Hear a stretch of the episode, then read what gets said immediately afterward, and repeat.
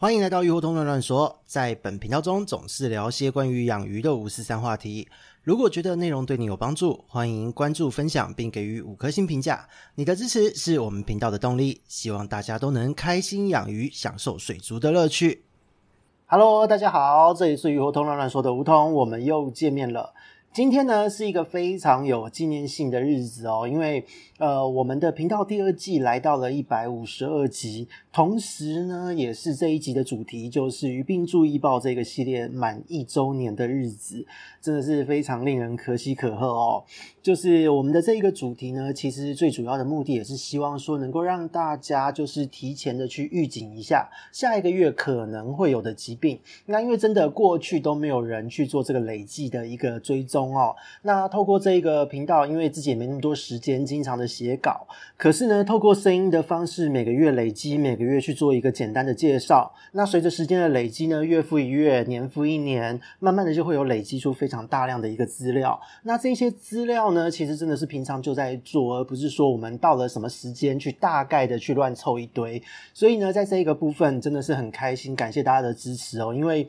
不知不觉，这个系列也在呃本频道中算是养鱼人的一个人气系列了。那今天也刚刚好，就是我们五月份的尾声了，二零二三年五月份尾声。那刚刚好在下半年开始，其实是从六月份就开始有些新的企划要跑，所以呢，就在今天先跟大家先做一个简单的公告哦。首先呢，公告事项之一，我们鱼活通乱乱说这个频道呢，我们第二季哦，第二季的这一个话题将在今天到一个尾声。第二季呢，主要都是集中在养鱼的这一些知识、养鱼的一些杂谈话题，还有养鱼的生活话题，还有一些优质厂商们，还有专家们的专访。那从本周五开始进入了六月份，我们就要进入第三季了。那在第三季呢，我们会聊一些什么呢？因为本频道的名称嘛，就是叫鱼互通乱乱说，所以呢，实际上真的就是打算要把话题拓展开来。这个部分也是在频道一开始就决定的事情，只是我们是阶段性的进行。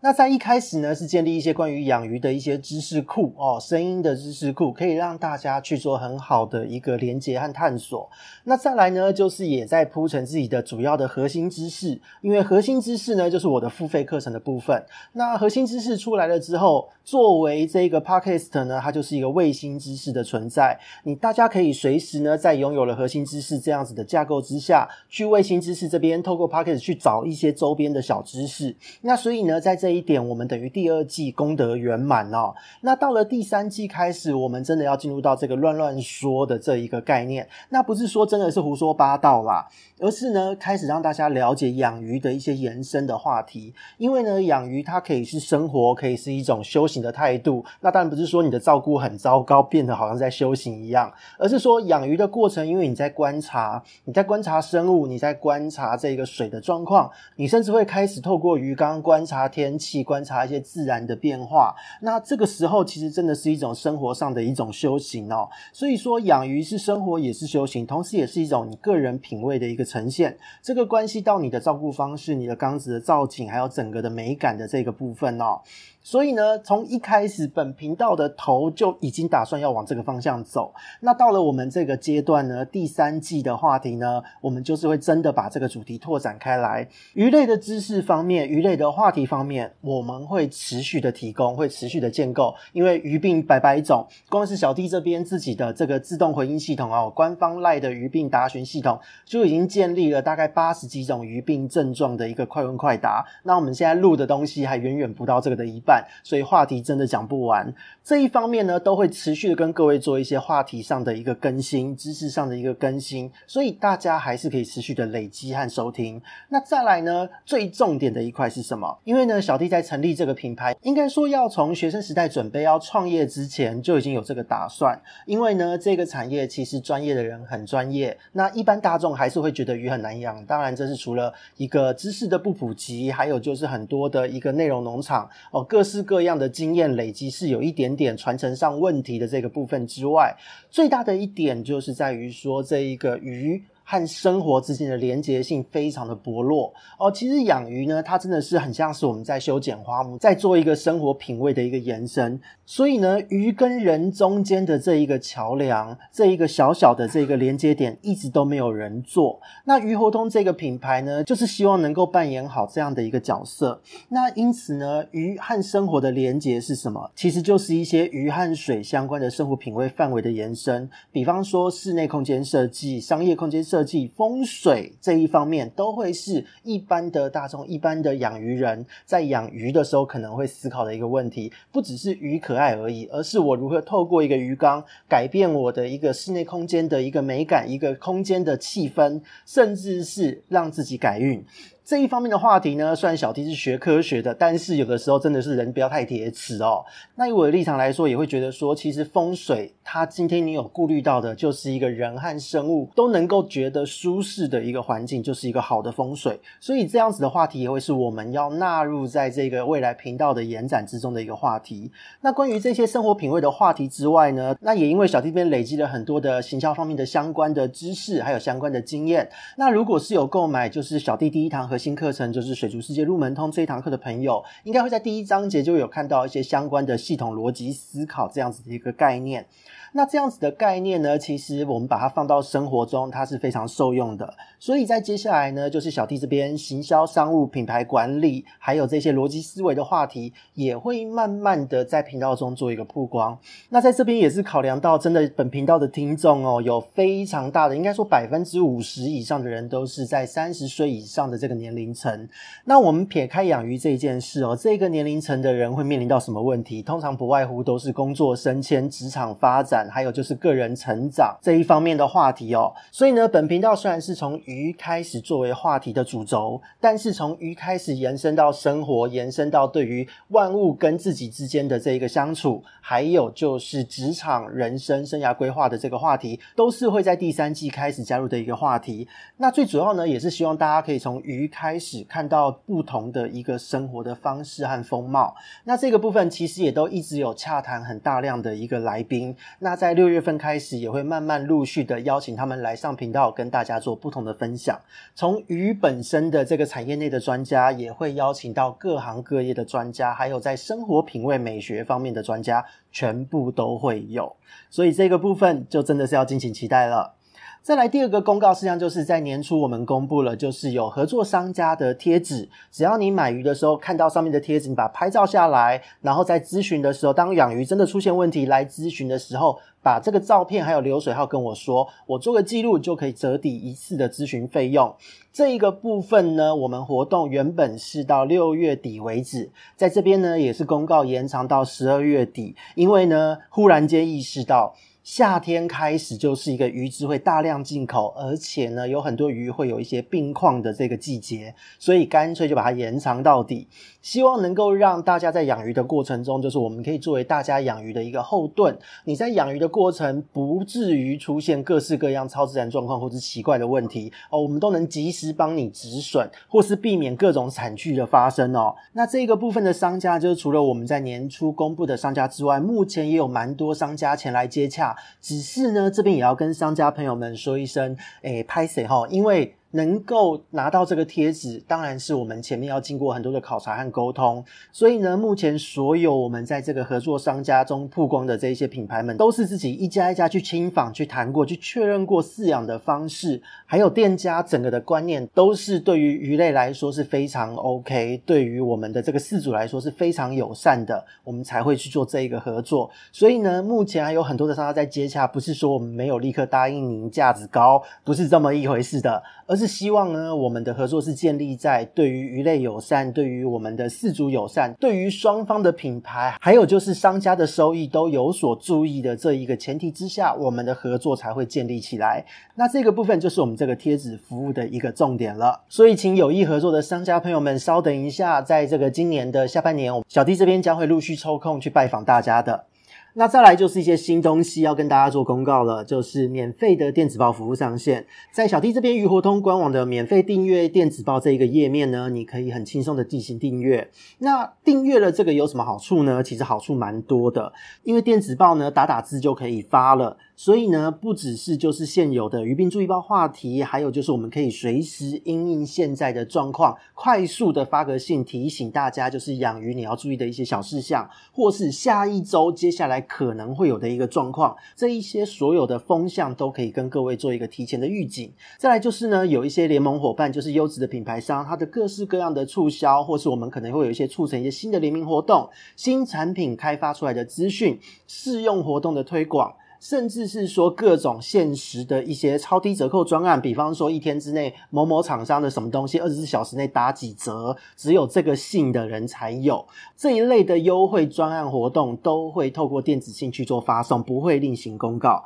所以呢，真的是强烈的建议大家可以订阅就订阅，因为反正收信免钱嘛，就大家看一看，其实也是蛮有趣的。那我们的第一封信呢，预计会在六月中旬前开始发出，反正不用钱哦，真的是欢迎大家订阅。毕竟呢，真的会有蛮多是专属于这边的一些优惠哦，因为小弟是行销人嘛，有各种好玩的玩法哦，都会不一样，所以这一块也是请大家敬请期待哦。那再来呢，就是一个比较拍谢的讯息，因为就是小弟这边只有一个人，那下半年呢又可能要抽出时间去拜访各式各样的商家，所以呢，原定每个月的第三或第四周会做的直播，在这边可能要跟大家说一声拍谢，就是我们会变成比较弹性的方式去做运作，因为呢，还有八月份。要上的应用课程，还有电子报资料的整理，这一个部分都是会占用小弟这边蛮多的时间。而且呢，因为一般客户的咨询完全没有少，所以这个部分就是要跟大家真的是说一声抱歉哦。反正呢，如果有直播的规划，就一定会当周跟大家做公告，就请大家敬请期待了。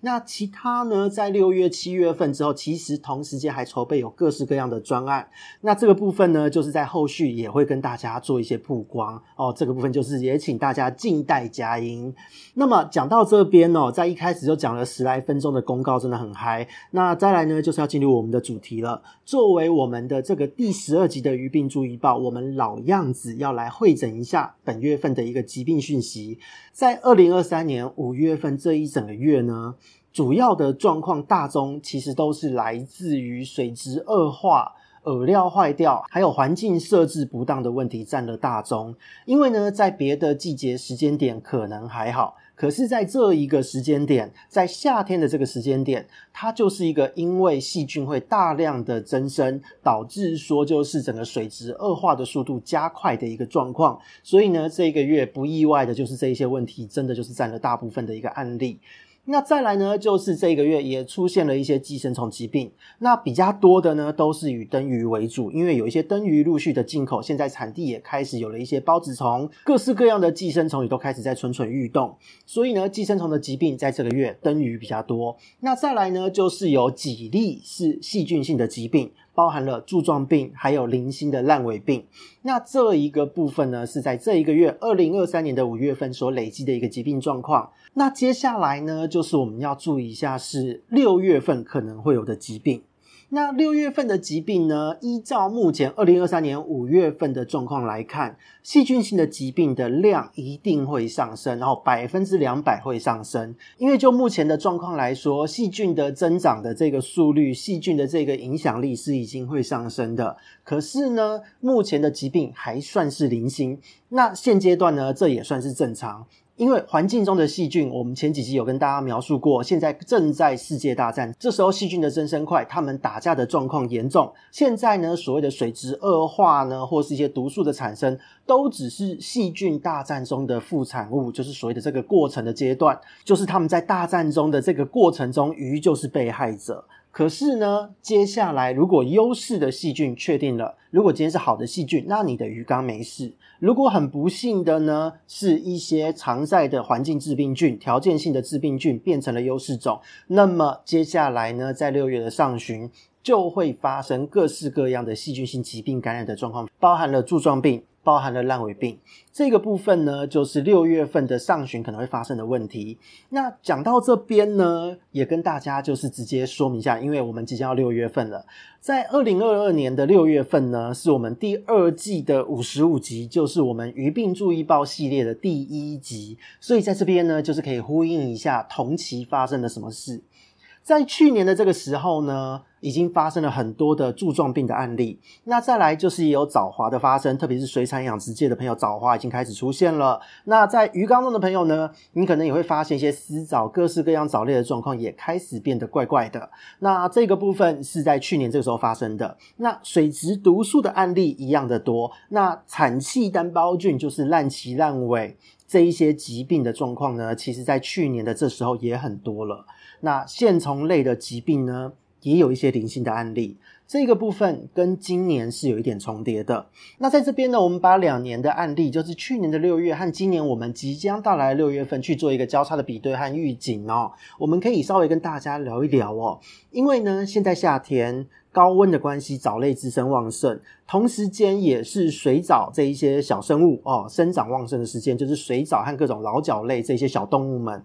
那这些小动物们呢，其实它本身就是很可怜，它身上会有各式各样的寄生虫会卡在它们身上。那其实这个状况非常的符合生态的一个运作，因为呢，在春天它本来就是一个很多鱼的繁殖季，到了初夏的时候哦，夏天初期很多鱼的产地开始降雨，都会有大量的一些鱼开始繁殖。那这时候呢，孵化出来的鱼苗。都需要吃这一些小动物们为生，所以寄生虫去演化它自己，让它在这一段时间能够有最高的一个感染率，也都是非常正常的一件事。所以呢，大家就可以想象了，春天生出来的、夏天初期生出来的鱼，它一定需要吃这一些生物而长大。那在这一段时间，你进口的鱼，或是你今天在这一段时间取得的饵料生物，自然也会有比较高的几率得到这一些寄生虫的疾病。如果你今天呢，夏天去外面去溪里面玩，或是你经过田边，看到田边有很多的野生的一些水藻，或是一些小生物们，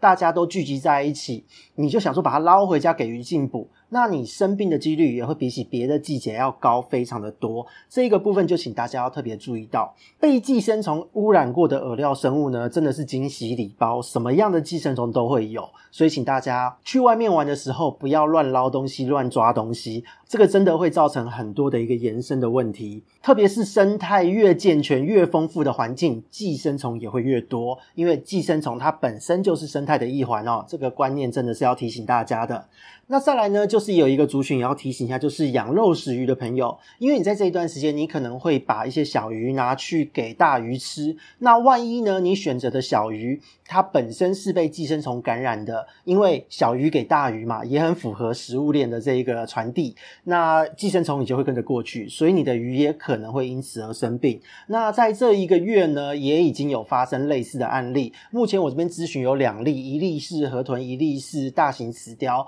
都有发生，因为吃了被感染驼形线虫的孔雀鱼而产生了这个感染的这个案例哦。那这个部分呢，就是也要提醒大家特别要注意到的部分。那讲到这个驼形线虫呢，就也刚刚好提醒大家，去年的这一段时间也都已经发生了，就是像盖斑斗鱼这一类的鱼种呢，有大量线虫和病毒感染的案例传出。那其实这个部分也跟大家做一个简单的介绍哦，因为像是刚刚提到的孔雀鱼，还有就是盖斑斗鱼，它他们这些都是普遍从东南亚进口过来的鱼。那因为它的人工养殖环境是采取比较放养、粗放型的一个环境哦，饲养密度又高，那喂食这些鱼吃的饵料生物。物呢，它的培养环境也是属于一个半开放或是纯开放式的空间，所以自然它们的寄生虫感染的机会就会非常的高。因此，在这一段时间你进来的鱼，其实你都要特别的挑选一下。当你今天呢，在这个季节买了这两种鱼回家，请你务必要做好驯化检疫，特别是注意它的肛门